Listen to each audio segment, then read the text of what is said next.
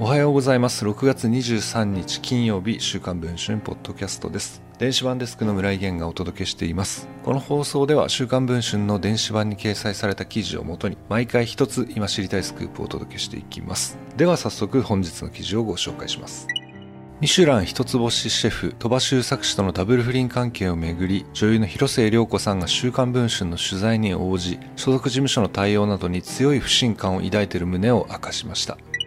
週刊文春は6月8日の発売号で広末さんと鳥羽さんのダブル不倫を報道。2人は不倫関係を認めるコメントを発表し広末さんの所属事務所フラームは彼女の無期限謹慎処分を発表しました。その後、広末さんの夫でアーティストのキャンドル・ジュンさんが6月18日の午後に緊急の記者会見を開催。キャンドル氏はかつて広末さんの不倫をめぐり、相手方と示談したことがあったことを明かしました。その相手として浮上したのが、現在もドラマや舞台で活躍している2人の俳優です。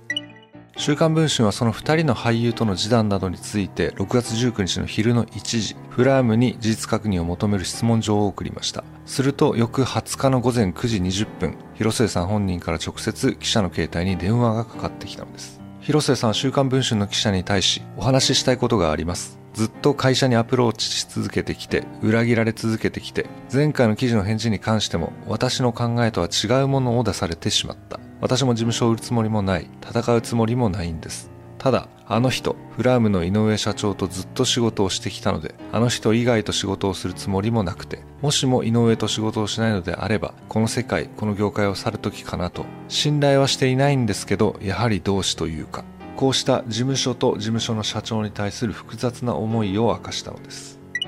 さらに広末さんは記者の取材の終盤事務所とキャンドル氏がつながっているとの疑念にも言及し少し涙ぐみながら次のように語りました。いろんな疑いを私が会社に持ってしまった。ジュンさんとつながっているんじゃないか。ジュンさんをどうして擁護するのかとかも含めて。過去のことから今に至るまでどうしても私が信じるものがなくなってしまったところでお話しさせていただきました。